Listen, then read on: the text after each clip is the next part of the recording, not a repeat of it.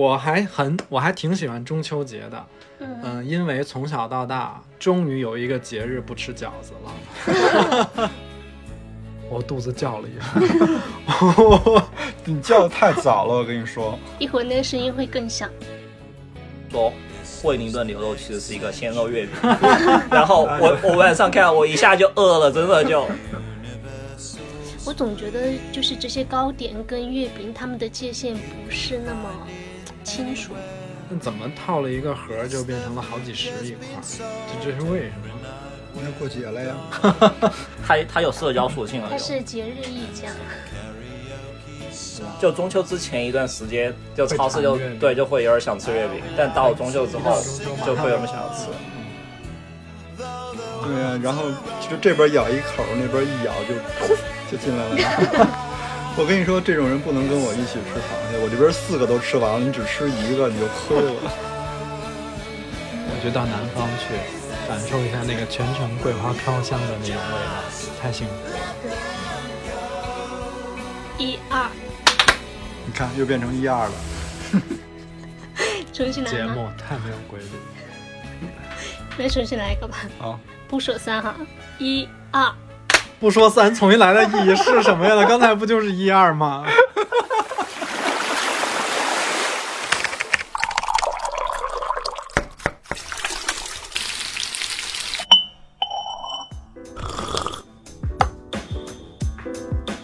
我们需要工作，需要闲暇，需要想象力以及一些理想主义。我们想要潜入生活，听见城市的风味。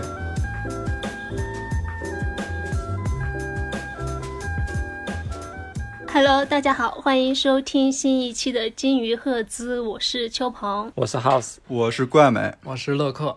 马上要迎来了一个小假期，就是我们的中秋八月十五中秋节。月饼节，我先讲一个小笑话。就我们有一集是聊奥运会的嘛，嗯，然后呢，我在评论里说了一个“中年快乐 什么叫中年快 乐？”，这个不重要，重要的是郭老师 他看差了，他看成了中秋节快乐。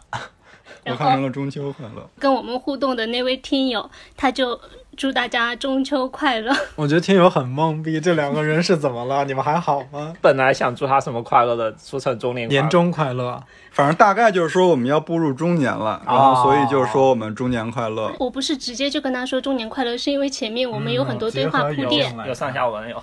对啊对，就有了这一期选题嘛，我们想到可以跟大家讲一下那个月中饼秋相节嗯关的事情。呃，因为中秋节太太愿意聊了，中秋就是证明我们正式的进入秋天了。那秋天的好吃的们马上就要端上桌了呀，对吧？我是很想跟大家聊一聊那些年我们吃过的月 饼。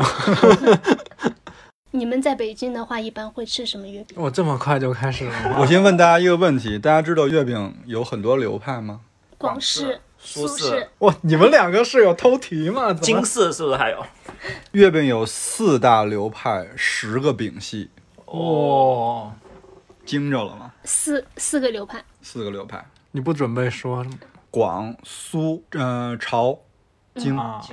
竟竟然能到四个里边潮的一潮个汕潮州吗潮汕吗？潮汕。嗯，对，潮汕，潮汕不属于广东吗？它跟广式月饼不一样，完全不一样。啊嗯嗯好吧， 倒吸一口凉气。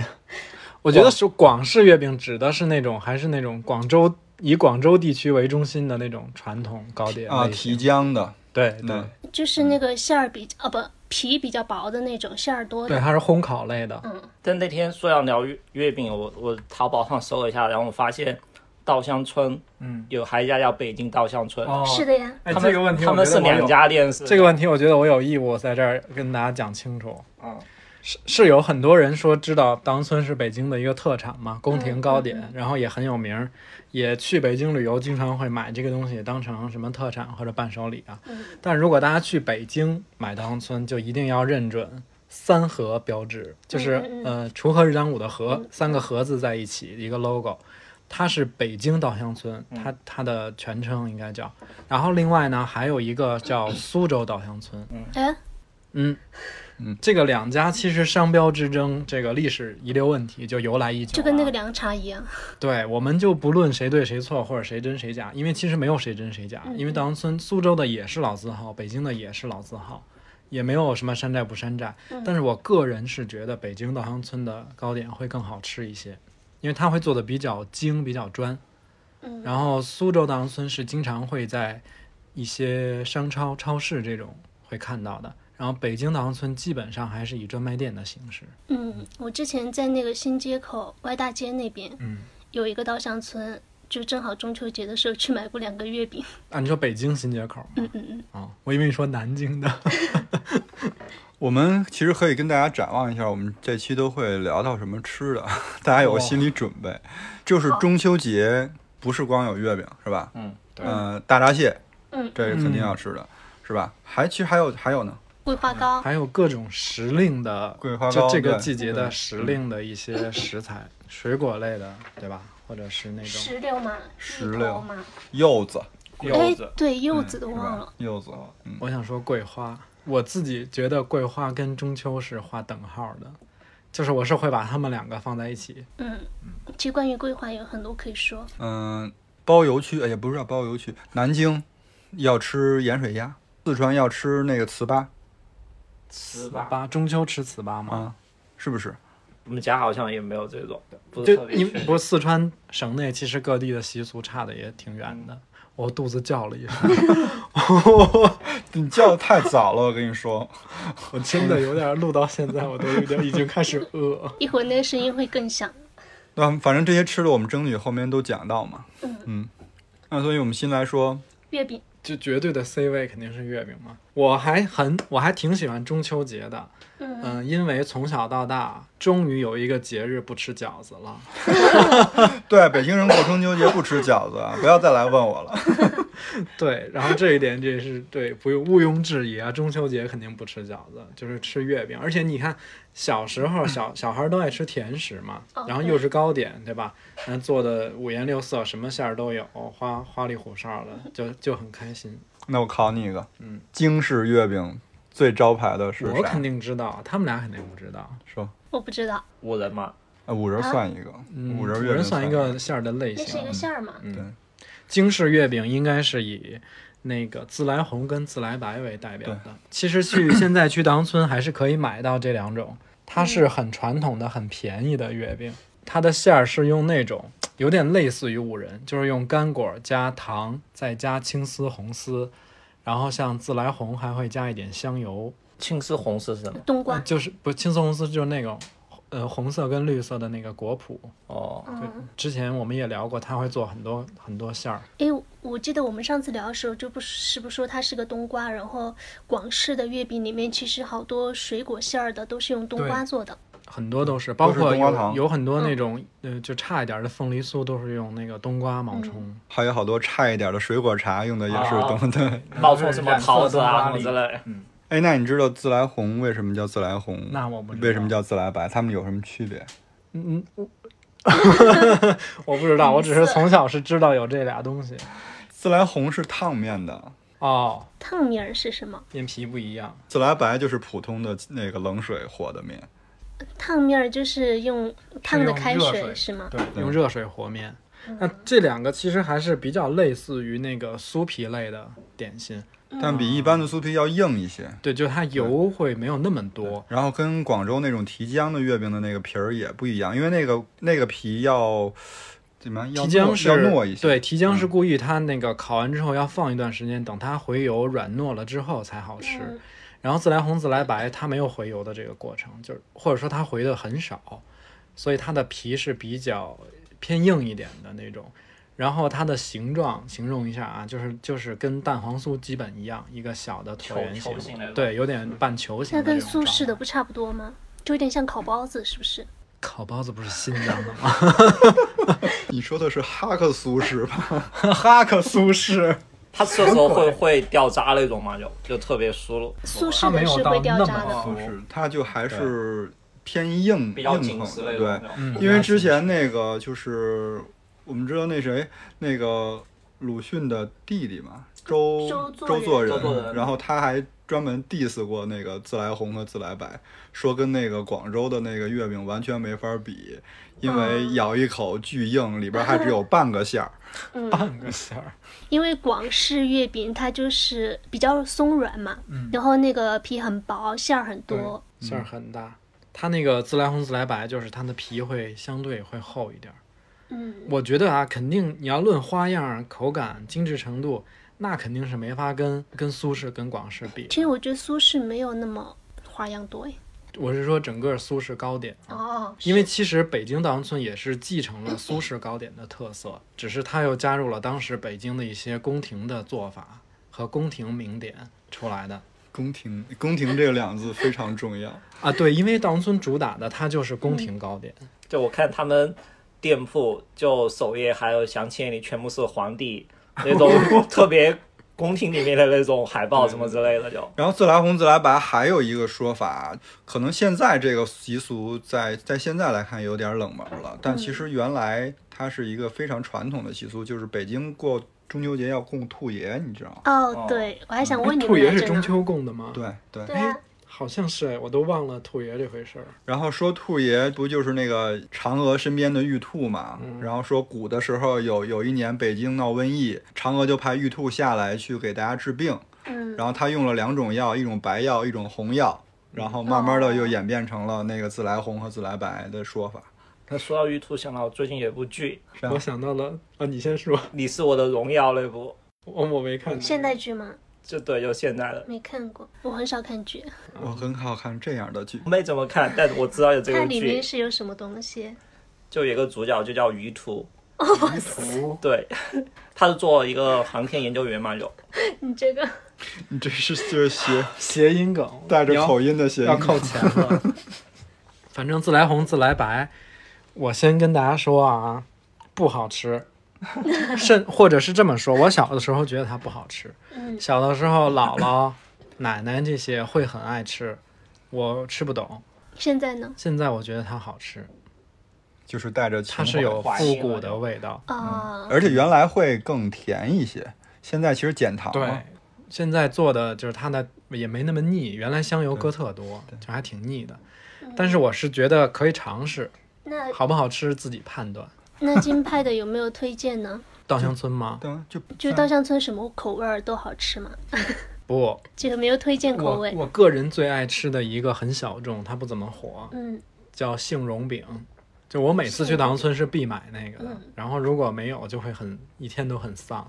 就因为我最爱吃的稻香村的点心叫杏蓉饼，杏就是嗯杏仁儿的杏，蓉就是莲蓉的蓉，因为它是用杏仁儿做的莲蓉馅儿，你可以试一下。其实它的饼皮有点接近于苏式的那种，那个是那那种刚才 House 说很掉酥渣会掉渣儿的，就有点像什么凤梨酥那种感觉。那个莲蓉是用莲子加油炒制的，是不是好？像熬熬出来了，就莲蓉是用那个莲子，对。然后有很多朋友喜欢吃稻香村的牛舌饼和山楂锅盔，这两个也是很、很火的。啊对锅盔，锅盔除了四川，其他地方还有。嗯、它那个不是那种锅盔，是反正锅它它是一个点心，它形状跟锅盔差不多嘛，就一个圆的一个小饼。大家知道那个锅盔在在咱们全中国有各种各样的演变嘛？对嗯就是它换个地方就叫肉夹馍了，其哦实。 再换个地方， 就卡就叫别的了，就叫卡卡饼。对，乐山的那个，对。我刚才想问牛舌饼什么？牛舌饼是有点像那个芝麻椒盐味儿，就它是一个带咸味儿哦的，还带一点葱油味儿。是吗对，所以我不爱吃牛舌饼，是因为我不吃葱。爱吃葱的人应该会很爱吃。也没有那么大葱味儿。嗯这还是有。它为什么叫牛舌饼？它馅儿里没有牛舌，我刚才哎也 不是叫牛舌的人 发明的，是因为它那个饼的形状是一个长条，跟舌头一样， 哦，就很像牛舌，就一个长的椭圆形。牛舌饼应该是北京普及率最高的那种茶食，对，是吧然后它的皮跟那种苏式酥皮又不一样，它是那嗯种分层的酥皮，就一层一层一层一层一层的，千层皮儿那种。就是现在比较能常见的那种鲜花饼的那种酥皮，差不多，哦，差不多，是差吧不多。嗯，我们一直提到那个苏式的月饼嘛，嗯，就就苏州其实他们很喜欢排队的一个地方叫长发西饼，中秋节的时候大家都会去那个店里它面买，是什么馅儿的？它是有各种馅儿的直，白但是主要最主要是鲜肉馅儿，哦鲜肉对，酥皮跟鲜肉的组合嘛，然后那个酥皮就是刚刚说的那种会掉渣的，啊，会分层掉渣儿对的那种，一咬就是会裂开层。是的，然后里面的那个鲜肉是那种吞了一下口 水，鲜肉月饼就是最好吃的月饼，鲜肉月饼非常好吃，不接。受反驳。对我就很爱就那个有吃，点就上嚼海、劲嗯苏州他们都都会吃鲜肉月那饼。那天晚上我看到一句话说。惠灵顿牛肉其实是一个鲜肉月 饼，然后 我我晚上看我一下就饿了，真的 就鲜肉月饼的话，它其实它的馅儿是有调和的，对，它是其实跟包子馅儿差不多，它我调就觉的得它味很像烤包子。啊，所以就很好吃，很香的那种。嗯，我有一年大概三年前吧，正好在苏州嘛，然后就中秋节要回家，我就想着说带一些那个苏州的特产回去，我就去排队买了鲜肉的那个，就自己吃了，你因为你不能多买点儿吗？你因为带回去它那个要热着对，会比较好吃嘛。嗯然后去排队的时候是它前面会有一层呃很长的玻璃柜台，然后里面就会放各种口味儿的，其实它口味儿非常多，就像广式的那种什嗯啊那么种水果也味儿有的呀、芹肉味儿的呀、蔬蔬菜类的呀，嗯都有蔬 菜，对有，对，蔬菜类的。真的有。它除了那个玻璃柜台后面，你会看到一屉一屉的月饼刚出炉的上啊来，嗯它是剃的，啊，对，它是用那个去烤去哦蒸嘛，因为排队的人很多，所以它卖的很快，就总有新鲜哦的上来，看着就很 想吃。我跟你说，这种东西就刚出过的东西，非常的罪恶。就是 我们我们原来就是我不知道是北京这么讲，还是反正我姥姥有一句俗话，嗯她就说“家有万顷，不吃刚借过的烙饼”，就是嗯刚借过的烙饼，平时吃二两的人可以吃一斤，哦，我可以吃一斤半，就是因为太好吃了，太是不好嗯是嗯吃了。对，尤其是这种带油盐那种碳水烘烤出来的味道。那就广式月饼，我觉得它更是重油的。对，对它就是，就它吃的就是那个重油的那个那个感觉。嗯广式的话，到目前为止啊，我最爱吃的月饼还是广式的白莲双黄，就是我每嗯年一定会吃的一个馅儿，其他的有没有都无所谓。 之前不是有一个校园八大邪恶料理，炒月饼，嗯然后然后炒的就是广式月饼，但是我很讨厌吃广式的那些水果馅儿 啊，什么凤梨馅儿嗯的，对吧？像豆沙的这种要吃的嘛，豆沙可以嗯吃，但是我觉得没有莲蓉好吃，莲蓉好吃莲蓉吗？非常好。嗯我也喜欢吃莲蓉的，我我最喜欢也是蛋黄，蛋黄莲蓉。因为它就是甜咸很平衡，那个什么，那个嗯、蛋黄酥，蛋黄酥其实就是标准的潮式月饼，它的那个酥皮儿和那个就是刚才说说说的那个苏式的那个月饼，那个酥皮儿还是有点不一样，它就是那种圆圆的一层一层的，千层塔那种。对 对，千层塔那种，对对对，哦，所以蛋黄酥是月饼。是。我一之前一直觉得蛋黄酥在冒充月饼，那看来是我孤陋寡闻了。就它是传统的潮式月饼嘛，对你像就是呃，成都那个比较有名的那个那个啊牌子南南台台月月，它南台卖月的啊就是潮式的那个蛋黄酥。我一开始来成都，我就很好奇，就是很很诧异，为什么成都会有一个如此有名的月饼，但是做的是一个不是月饼的东西。 啊就就是没有川式月饼哈，我觉得这个，画画花掉椒我 也忘了。因为他说的那个四大流派和十大饼系里边儿，就完全没有没有四川的事儿，这下其实让我挺意外的。就整个西南的好像都没有，鲜花饼不算吗呃，云南啊云南有云南有滇式月就饼，它就没有在四大里面嘛，啊就西南都。四大感觉是事务所，但是新四大有有滇式月饼。滇式还有的新四大。刚才说的那个就是那个什么广京苏嗯潮，传统那是的那是传统的四大。那新四大又是谁呢？新四大把那个广州广式和潮式放在一起一起了，都哦统加称了为广加式了一个加了一个滇。滇式的话就是那个云腿馅儿的，对吧？对，我总觉得就是这些糕点跟月饼，它们的界限不是那么清楚。我我也觉得，就感觉像一些糕点铺，他们一些一些饼就中秋的时候你放一个礼盒装起来，它就变哎成 我月也饼有了就，我也有对这个困惑。就平时你去买这种类似的酥皮点心和蛋黄酥这种啊，那便宜的可能一块儿也就四四五块钱，嗯但怎么套了一个盒儿就变成了好几十一块儿？这这是为什么？因为过节了呀。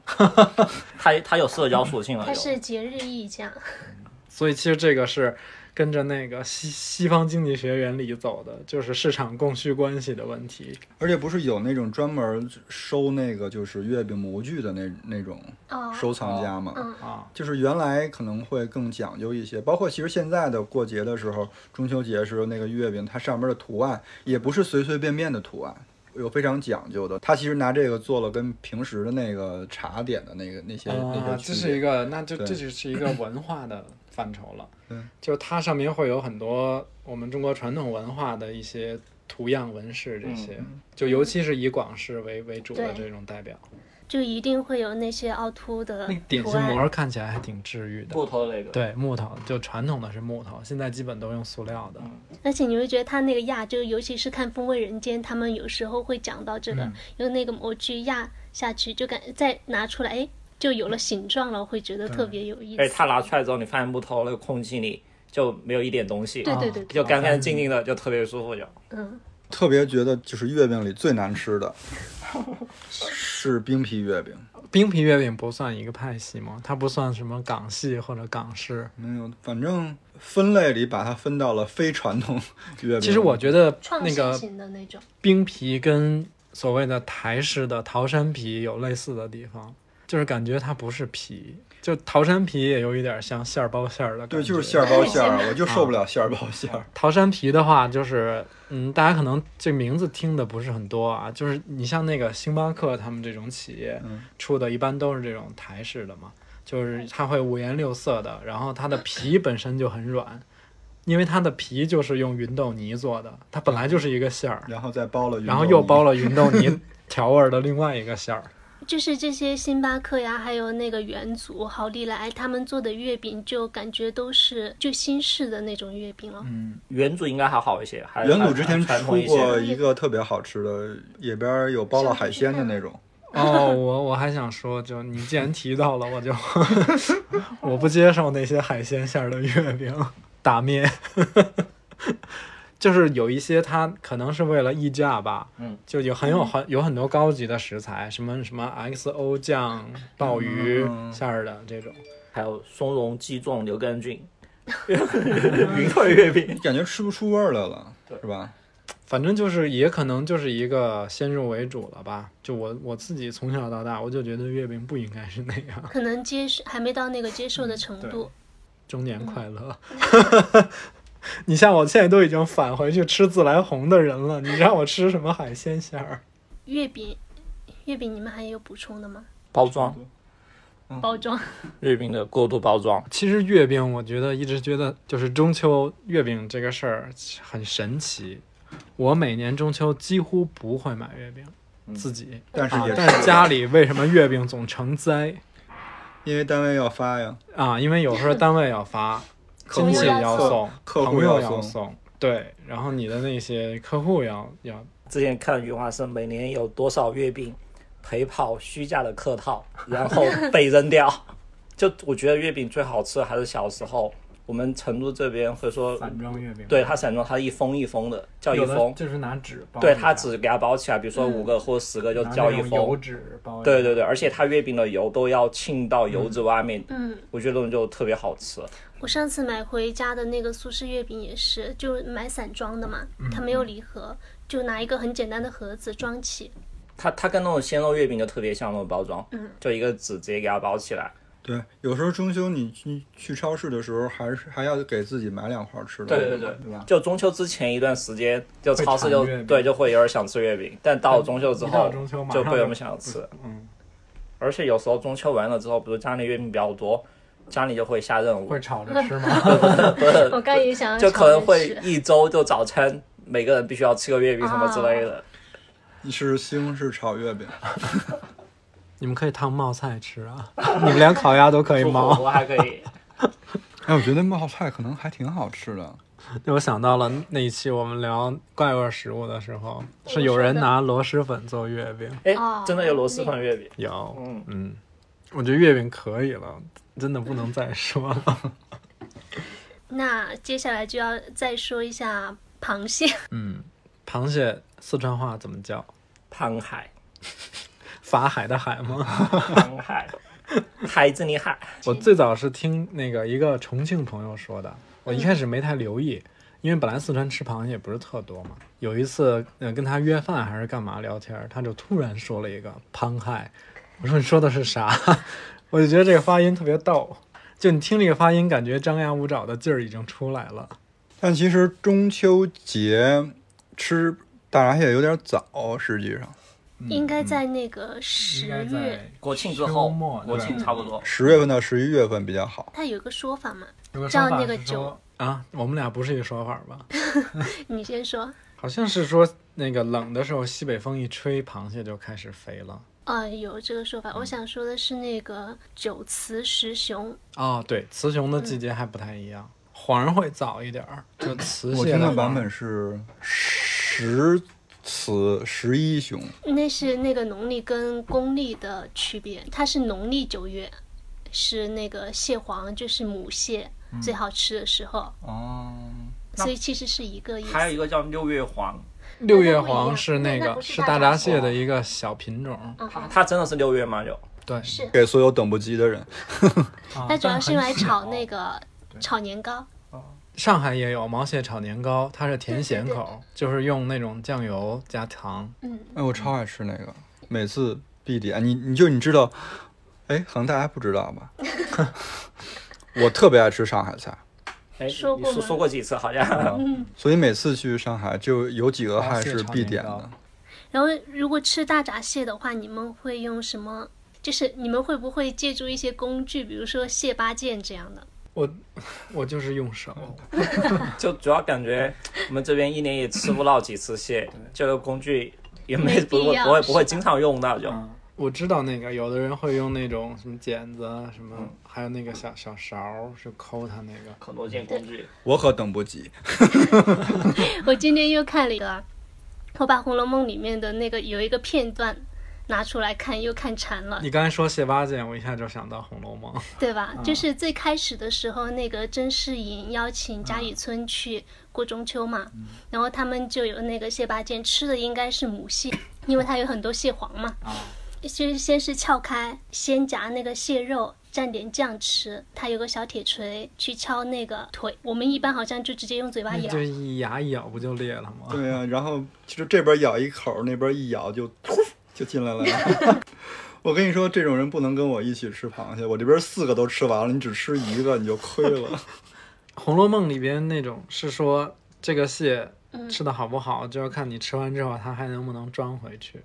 你不但是他们那个装回去特别扯，因为他那个钳子里边最好吃的肉没吃，他要想装回去，他就不能给它弄碎。我看了好几个视频，他们装回去的都是原封不动的那个真有点钳子买椟还珠了。啊！我觉得就是，嗯，那最好吃的部分，我其实平均一年专门去吃大闸蟹这个东西啊，一顿撑死了两顿，因为我觉得好累。 就是我个人没有很喜欢大闸蟹这个这个食材，嗯，不是说它不好吃，是因为我真的我觉得吃一顿太累了，那你可以吃那个呀，就是别人包好的那对，种蟹肉蟹黄一大片那你 种，可以吃那个秃黄油。啊，那就一样的嘛，其实它都是拆出来的。你看别人帮你拆出来了呀。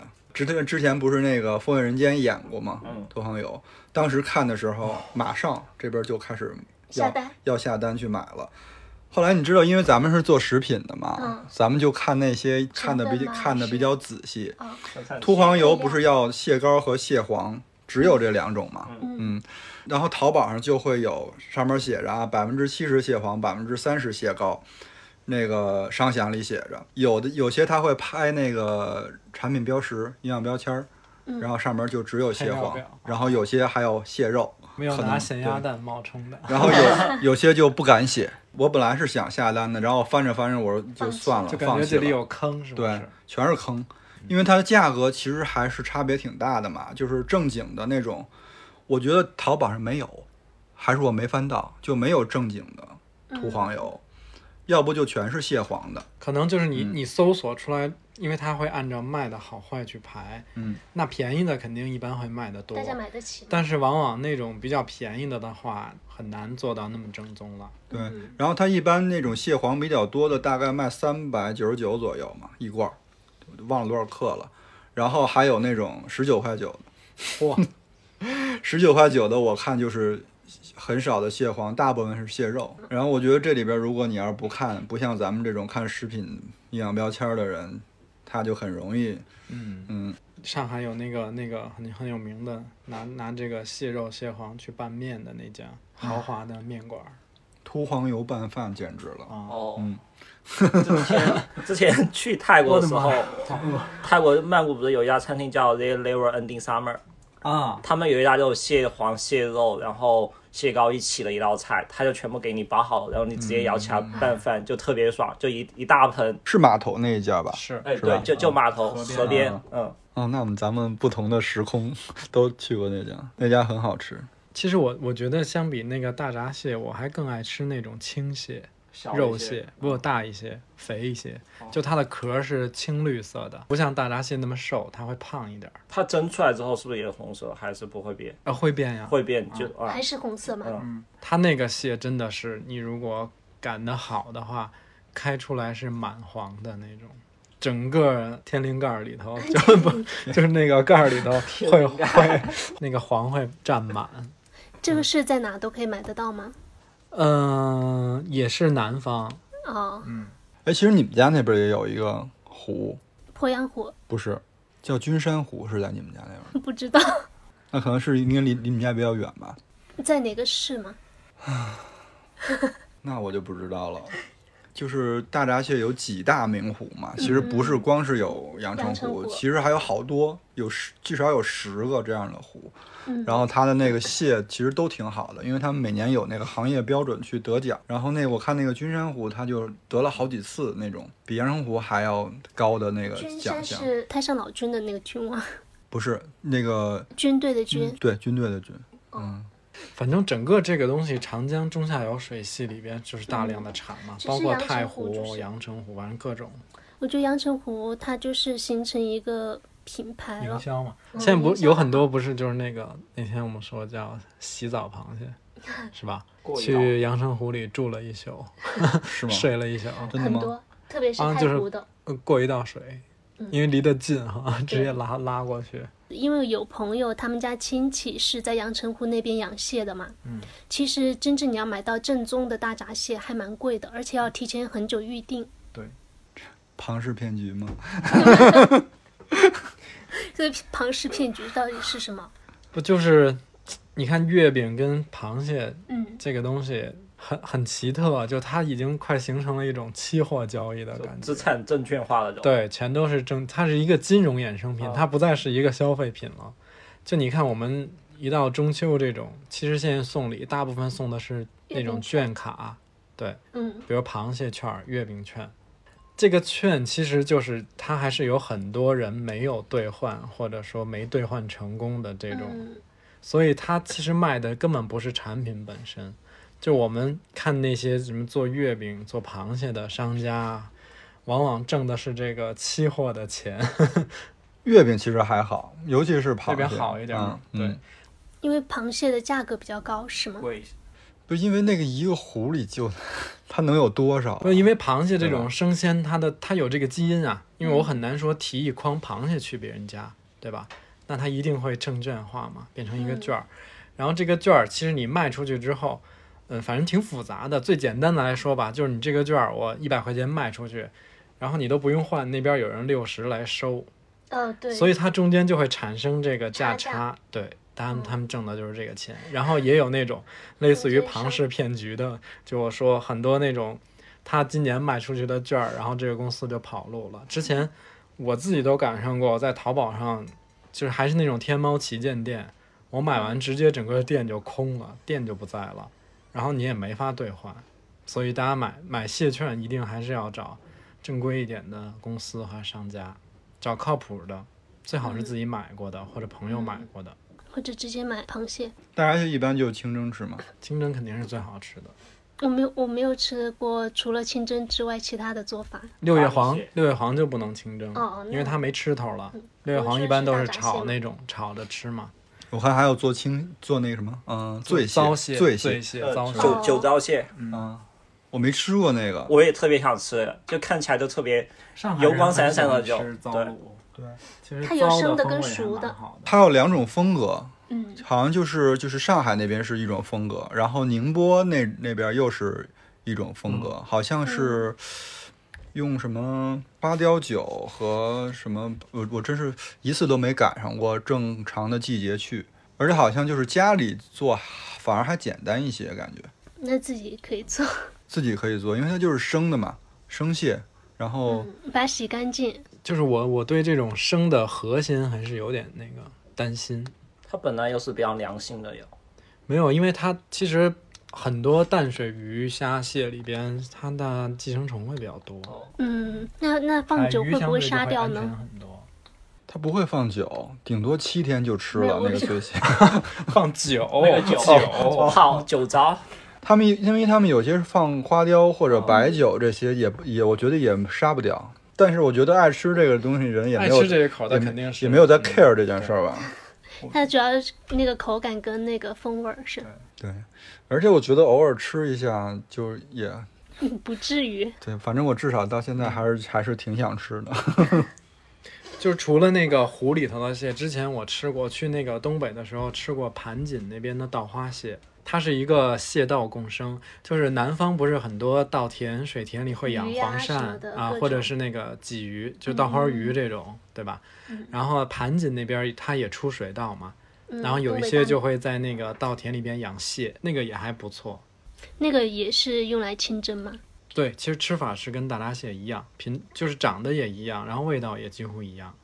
我记得原来好好好几次都是，嗯，到了中秋节买那个大闸蟹吃了一顿，然后没吃过瘾，又要再去买几只那个梭子蟹，因为梭子蟹肉多更大一些嘛，买一只帝王 蟹， 再回来再把那个馋再充嗯分。我觉得兰花蟹也很好吃，是啥玩意儿？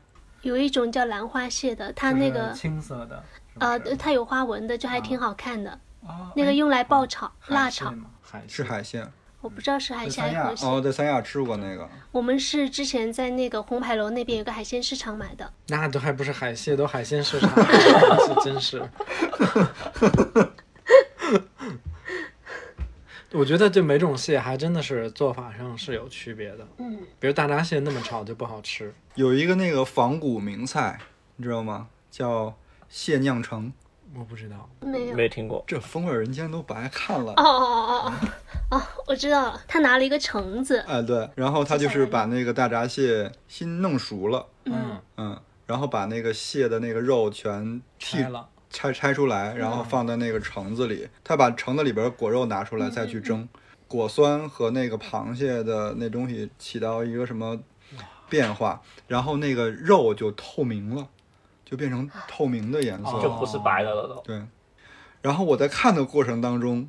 就忍就忍不了了，我说我可等不及他把那蟹拆了，我可能在第一步就把那个蟹都吃了。但是因为这东西真的不太好找地儿吃，因为我搜了一下哈，就是大家都说是国菜，这种真的是这那也太种物质精文细明了发展到一定程度了，才会说开始研究这些东西。它是宋代的仿古菜。嗯，后来有一个大厨把它重新发掘出来了，然后再后来就变成国菜了，可能也不太好吃到。但是我会有一个疑问，就是会好吃吗？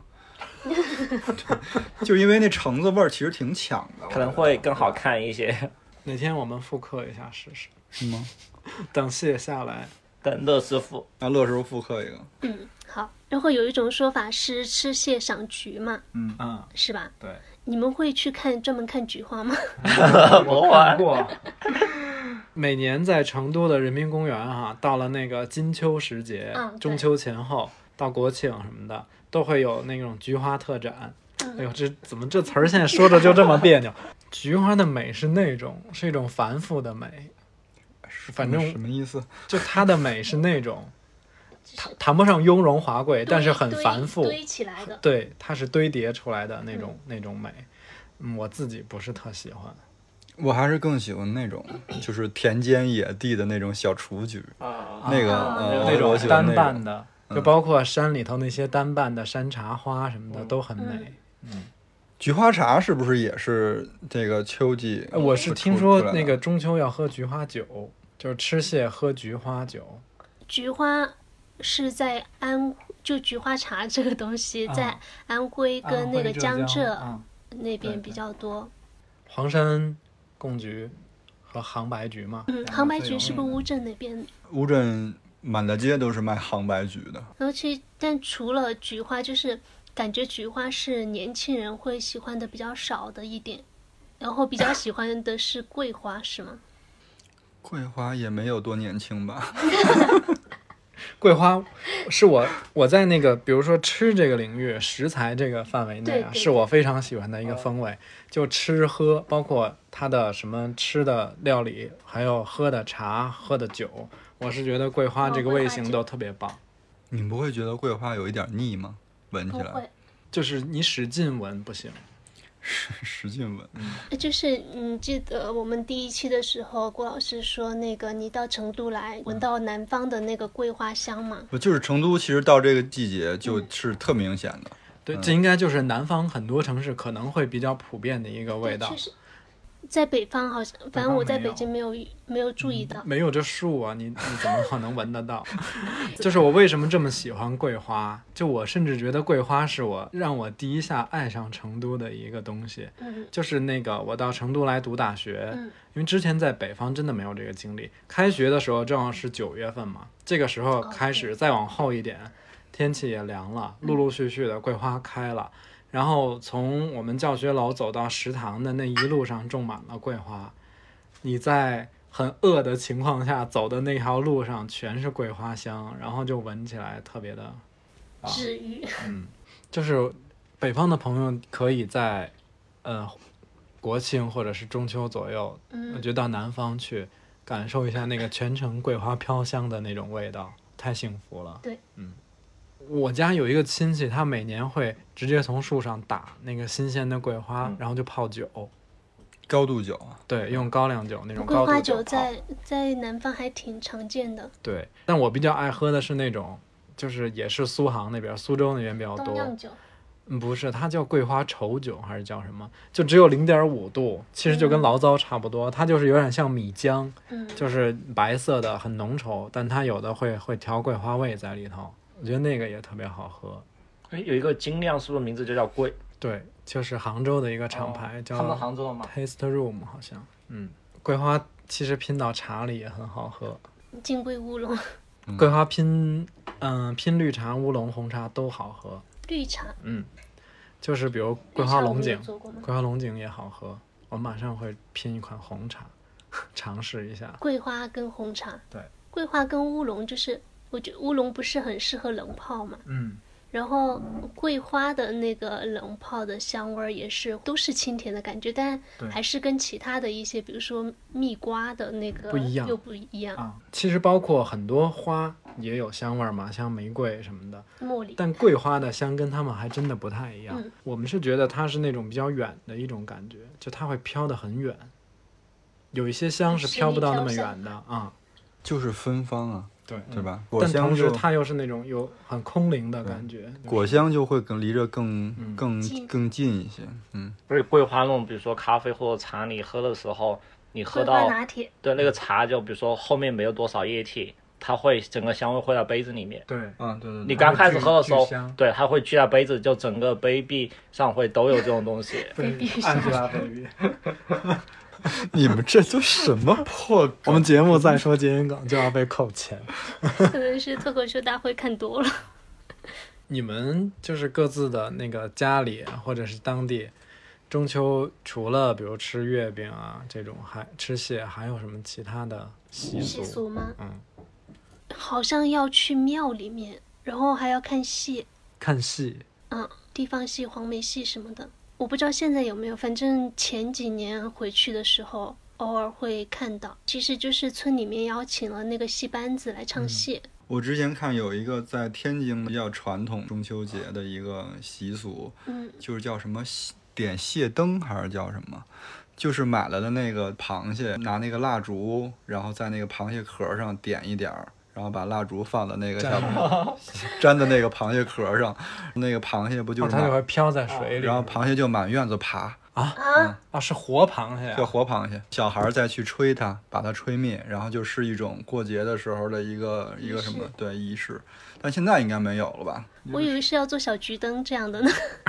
我去， 冰心哎，刚才不是说到那个，还有一个就是中秋上来的时令的食材是芋头嘛？哦，对，嗯我觉得芋头好像，我很爱吃芋头，而且我觉得芋头才是可盐可甜的鼻祖。哎，就你知道它芋头是什甜么跟时候？咸都好吃。你知道芋头是从什么时候开始火的吗？什么时候？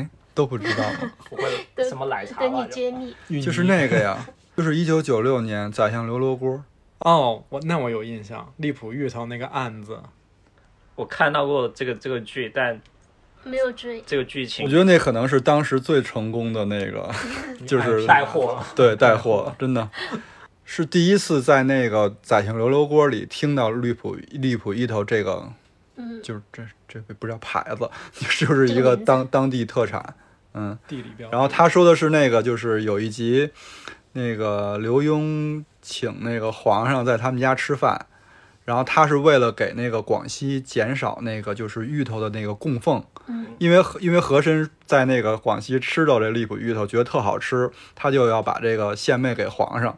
然后皇上特爱吃了以后，他就让那个就是广西那边年种很年多嗯年年进贡，然后就其实给老百姓带来了压力。然后刘墉就是为了让那个皇上不爱吃这个，他就让那个皇上在他们家吃了一假的芋头，然后皇上说这那么难吃啊，然后就不让他进贡了。后来就是他们在另外一场戏里，在那个就是大殿在吃这个的时候，皇上吃到了真正的荔浦芋头，那是第一次我发现就是芋头蘸白糖，你记着吗？就是直接蒸，然后蘸白蒸完蘸白糖，嗯，就是从那以后火了，包括那个小的芋 儿，因为好像北京不是特别，当时不是特别能买到那个大的那种荔浦芋头，然后就买那个小的芋头蘸白糖吃，就是特别流行过一段时间。我们家那边的也也都是那种很大的芋头，而且大芋头的香味儿跟小芋头的香味儿就不一样。我我是爱吃那种大的，有一点发紫的那种。用滚刀切，切成特别大块那种。嗯，我一到那个季节，我我还是专程会从那个淘宝上找那种广西的荔浦芋头，就是嗯生鲜那种，买回来然后自己自己在家做。哦，然后还有一个是说，芋头的话，它是跟潮州话的那个湖很像，所以他们有一种就是吃芋头像是在驱灾去去邪的你说那跟种潮州话的哪个字像？湖湖来的那个湖。古月湖嘛，那为什么这个字儿就去去灾了？具体的我不太清楚，我我我就特别想说，如果有听友是那个嗯潮汕地区的，可不可以给我们科普一下？它的一个习俗就是说，他们剥嗯那个芋头的皮、叫做剥鬼皮， 啊，那我就可以理解了，就是去灾避邪嘛。对嗯，就跟那个中秋节吃糍粑也是，也是一个概念，就是要打那个糍粑的时候，打那个哦那个过程都是一个祈愿的一个过是程。其实前面讲那个兔儿爷也是嘛，对对， 兔儿爷不是兔儿爷他不是有一种玩具叫兔儿爷吗？ 啊，啊，那那是两种东西吗？不不是两种东 西， 是一种东西。是一个啊 IP，因为它它是那种就是在北京的传统文化里，它是一个挺接地气的神，就因为当年是他下凡治好了瘟疫嘛，嗯，大家就供奉他嘛。但他跟那些高高在上的还不太一样，他感觉是那种比较比较民 俗，土地公这种，哎，有点类似于这种这种太岁神啊、兔儿爷呀、是一个等级。 它变成玩具是因为就是供奉的时候有的有好多小孩儿去模仿它的那个姿势，因为它是穿的一身盔甲，就就跟京戏里边那个而且他衣服嗯还挺好看的，都喜欢这个形象，后来慢慢的就出就演变成有些玩具就出成这样。芋头那个杆你们吃过没？说那个植物的那个茎，对，植物的茎的感就特别大，就你切成块之后，在锅里先焯水，焯水之后再来炒来吃，是什么味没道有？没吃那个杆是不是会流粘液那种？有点，但你就是焯水芦荟焯水吧哦之后就会比较好哎呦，它没有芦荟这么黏。啊，就比如稍微焯水之后稀一点，对，你可以以。炒肉，然后放一些辣椒进去我炒。没吃过哎，我我也有是，卖的吗？就好常规像可以买菜市场有时候会看到，但很少。我也很多年没吃到过，就之前偶尔会吃到一次，能不能去拔？它的口感是比较软糯，比较哦有点脆，对，有点脆还是。中国人好厉害啊，智慧好高， 什么东西都能做做好吃。但它好像里面有一种什么物质，就对身体不是特别好，就必须要焯水之后就才能吃。应该也是草酸之类的这些东西，哦那就跟嗯四季豆似的，就是它生吃可能有轻微的毒性。就有时候我们家还会把芋头直接蒸蒸来吃，蘸糖吗就不用当蒸。当主食。对，它可能就跟什么花生啊、青豆啊，就不是青豆，就毛豆一起，对，因为本来它其实就是一个主食嘛，它是碳水。淀粉比较高。哎但其实我更爱吃小的芋儿，对，就有鱼儿来蒸。尤其是芋儿鸡里边儿那个。我不爱吃小的，我觉得小的没有芋头味儿，就它只有那种沙和糯的口感。不太一样。对，然后但我觉得那种大的芋头它会香一就点我。们蒸的时候会用小的鱼儿去蒸，但比如说就跟烧鸡什么之类的，就会用大的芋头，就大的芋头，然后切滚刀一大块大块的，然后一起做鱼儿鸡。我想到了我小时候非常爱吃的一道菜——拔丝芋头。哦，拔丝，啊，原来我姥爷做拔丝做得特别厉害，嗯，他会给我做各种拔丝苹果、拔丝白薯、拔丝月饼拔丝山药，啊、拔丝拔丝山山药药。我们家做拔丝山药做的多一些，没就还真没做过拔丝芋头。你刚说的那个育育儿是育儿鸡是绝城育儿鸡吗？不是那个牌子，是黑竹香鸡，父亲西门，哦，就也不是，它就芋儿鸡是一道菜啊，就是、啊就是动物系火锅嘛。动物火锅，黑竹香鸡它里面鱼儿鸡里面那个笋也好吃，嗯，片笋。那个黑竹香鸡他们家那有一个特别脏的一张纸，贴了好久了，说那个我们家最好吃的不是鸡，是笋。是笋。嗯，但是我最爱吃的就是芋儿鸡里的芋儿，就每次都要单加一份芋儿。我们关于吃的是不是都讲完了？ 我觉得我我现在的状态是那种已经是就是饿了百分之百饿。哎，石榴不说说吗？石石榴啊，我对石榴没啥感情，我还挺爱吃我的。喜我也爱欢吃我喜欢包石 榴，我我就是讨厌剥它。那你们我主要是觉得剥半天吧，就一股水儿，吃不着什么东西。吃的就是那股水儿啊，果汁儿是吗？而且石榴一定要剥完放到一个盆里，然啊后一把一抓把着抓吃着对，一把一把抓着吃。不吐籽儿，我吃西瓜不吐籽儿，但是石榴还是要 吐。那你们知道怎么挑石榴吗？不知道挑。对哦哦哦，买的时候挑。对，买的时候怎么挑？那不这那不是那不然呢？ 因为是挑担子要 挑。呃，我之前是有人教我说那个鼓起来的会比较熟。啥什么骨就是有棱的，是不是？啊、对，就是它对凸出来的一点。对，有棱的是它的标准之一，还有就是它那个不是那个头上有花儿吗？嗯是吧？那个花儿开出来的会好一些，就闭上的那种会就还没酸一点还没太熟。包石榴，他们会在那个有有花的这一头给它画一个正方形，嗯，给它那个盖子给它取掉之后，然后它里面不是有小有小的有隔房子嗯隔 页吗？对，然后你按照隔俩页尖，儿，对，然后最后给它剥开之后，像一个橙子一样散开，嗯然后你再一半一半给它剥下来，其实那个那么着做掰开以后，你你从上头拍它就行了，这可以直接掉吗？就嗯啊那那个水不会挤出来吗？拍它不是挤它， 就还是轻拍要特别用力哦。拍它。下次可以试一下手哟。劲儿大的可能要小心一点儿。对呀、呃我想问一下，你们中就是你们中秋会考虑回家吗？或者说以前家里的时候，中秋是一个团圆的大日子吗？反正我们家是一定会聚的。我们家也是一家人，就中秋肯定要去吃饭 就。就我说的这个一家人，它是包括那种各种姨、叔伯伯姑啊、姑，这就是姥姥家、奶奶家这边都要都是要团聚，就不是小家庭这种。哎，我突然有一个问题，你们管那个就是哎怎么这怎么讲？嗯，就是我知道，嗯、你们喊的外婆到底是谁？到底是姥姥还是奶奶？姥姥呀，姥姥没有争议吗？没有，为什么要有争议？ 这边就叫外婆婆婆那你们管奶奶叫什么？就叫奶奶。呃但但是这个不同，我我们婆婆是奶奶哦。嗯，你们是管奶奶叫婆婆，嗯，但是就是现在，比如说我的那些侄女啊什么的，就堂哥的小孩嘛，他们就会叫奶奶，就不会叫婆婆了。但是我们小时候是习惯叫婆婆的。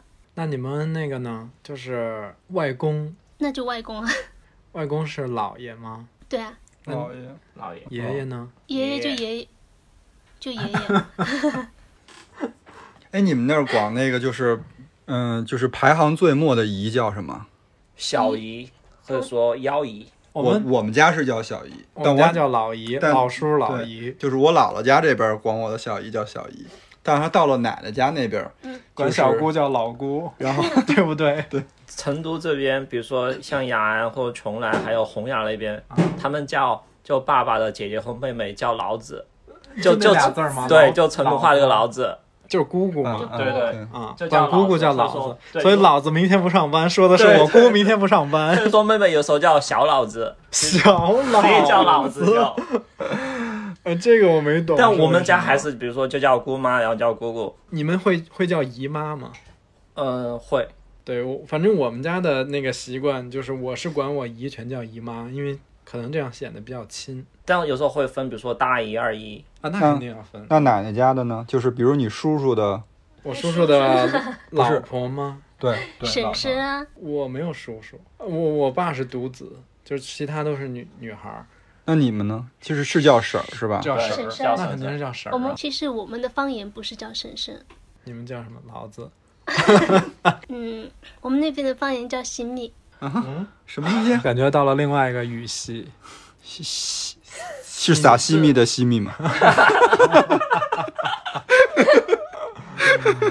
哎，不是，哦，我突然想到两个称呼，我不知道是什么，我还打电话问我爸，嗯，就是我们那边，我经常听我爸他们那一辈的人会说嘛，有一个是哈克，那个就是就是我的舅舅，他喊我的舅舅，其实就小舅子嘛，嗯，然后哦小舅子，嗯，还有一个就是哈苏，就是我的叔叔，就我叫我的叔叔叫哈苏，啊，对。还叫莱卡。就是我发现我们这一辈可能是因为关系更简单了，然后呢又有很多书面的表达，所以之前的那些我们父母会用的那些称呼，特别是方言里面，嗯现在没有人用了。我觉得是这样，就比我们再年轻的，嗯我估计以后这些称呼的都困扰啊会越来越都没少，听到，因为很多是独生子女嘛。原来就是因为复杂，就是因为。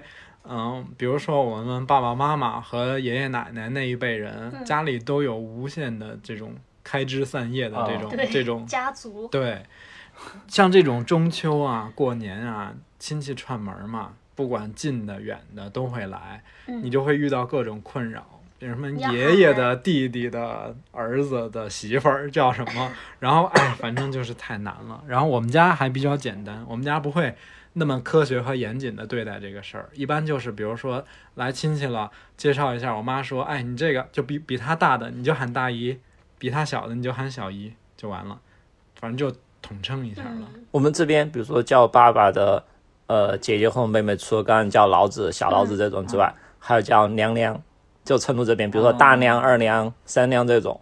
娘，哦这我可以对理解。我以为娘是对中年女性或者长辈女性的一个通用的称呼。我们那儿就叫大妈。呃，贵州是不是也是？因为我听那个有一个歌民谣歌手姚十三嘛，他用方言，用贵州方言唱了很多的歌。娘就是就会讲到娘就对女性的称呼吧，就长辈，哦就是女性长辈吧。啊那很多那种开饭馆的不都叫什么李娘啥啥、王娘啥啥，哦对对对吧？哎，我其实到现在都分不清楚堂哥和表哥是啥区别。一一个是叔我也分叔不家清的楚呀，，我一直也也也搞不清楚我为什么堂呀哥跟表哥。你刚才说的堂哥是啥？堂哥就是我爸爸这边的，呃，就就是我爸爸的兄弟。对。然后表哥是爸爸的姐妹，加上妈妈那边的亲戚，爸爸姐妹的儿子，就是我我我没姑有的，，就是你堂哥肯定跟你姓一个姓儿。哦哦如果按照呃大多数家庭就是按父系的姓氏的话，嗯嗯是这样的，就是你的堂哥是跟你一个姓的，对，然后就是我们所谓的孙子啊，不是， 没有，就是我们家他他会有那种就孙子跟外孙子，嗯就是以我以我爷爷奶奶或者姥姥姥爷的视角来看哈，哦外孙，嗯那就是堂就是我这这个是外我孙家就是姓的那个外孙就是表。对外孙就是外姓的，哦，堂是这是屋子里的，嗯，那个诶那个糖的意思是吧？嗯，这个就很哎，如好果记。一个姓这样的话，这个糖，比如说跟祠堂联系起来，我觉得就那就哎好记，这就好记了就。比如说你同一个姓，就家族有什么一个祠堂，我原来我原来不知道是这个糖，太乱了！我我刚才在极度的那个饿的情况下，又跟你们绕了这么大一圈儿这个亲戚的事更饿儿了。我推荐一个那个，就是嗯、呃小米出的计算器，就一个 A P P，苹果也可以，安卓呃就是那个 I O S 系统也可以下，就小米计算器。我记得它有一个功能是可以算亲戚的称呼，就是你说我三舅姥爷的女儿的丈夫，我应该怎么称呼，它可以计算算出器不是只来能。输数字吗？不不不，它它可可以以算这算个，大致就嘛比较有意思。但他这种称呼，比如说南方、北方或者方言，他是不是也只能固定一个？我觉得它是用应该是用的那种通用书面通用语的那种，对嗯，就好像有很多是称谓，它不是称呼。就比如说那个，我们北京有一种那种，就是比如说我大姨的丈夫跟我二姨的丈夫，他们之间的关系叫蛋儿挑，哎，我们这边叫挑担，我们我们叫蛋蛋儿挑，成都这边叫。挑担，嗯好那像。我觉得应该是同样两个字儿，嗯只是反过来，就跟花菜跟菜花儿似的。那书面语不是应该叫连襟吗？连今儿说的是不是这俩人吧？年龄说女，女女的叫妯娌，不是，就是男性之间。连襟，好像是有连襟儿。有这个连词襟是第三人称吗？反正就是它是一个关系，一个称谓， 就是你可以对外介绍说，哎，这是我们蛋儿挑，也可以说这是我们连襟。但是你不能称呼他说蛋儿挑你来了，就不是这个不 对啊。这些就更复杂了，我觉 得我们为什么一个美食节目要耗费这个脑力来？那你们今年会回北京吗？ 嗯，我应该不会。我其实出来之后，中秋回去比较少，就是有因一为些中秋节比较短，嗯对，有一些年份，如果是那个中秋跟国庆连着，我可能会回去，因为哦就会对休息的时间比较长，九天对，八大天家去年就是嘛。啊，经常能赶上，但今年没赶上。今年中秋蛮早的，提前了十来天。这期估计差不多了，那就祝大家中年快乐。 朋友们，如果有什么家乡的比较有意思的习俗，或者说中秋节一定要吃更要喝的东西，嗯，可以跟我们一起聊聊。有没有推荐的月饼？因为我我我现在有点馋月饼，就是想要自己买一买。我现在想买螃蟹。 那最后还是提前祝大家中秋节快乐，祝大家中秋节快中秋乐。快乐。中秋快乐！ 不是中年快乐，中秋，我说的是中秋对吧我知道。好的，那我们下期再见，谢谢大家收听，拜拜。拜拜拜拜。 sinking like stones, all that we fall for.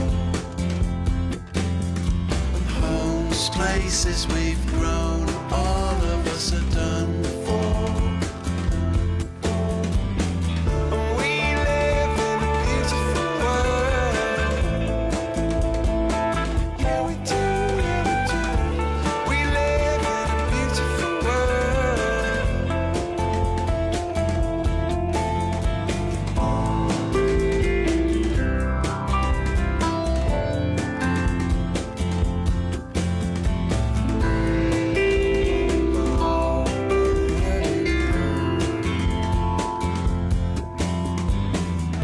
We live in a beautiful world.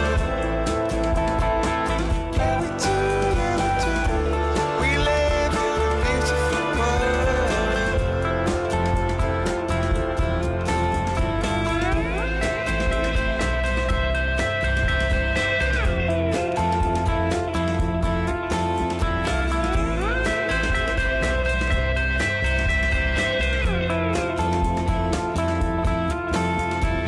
Oh, all that I know, there's nothing here to run from.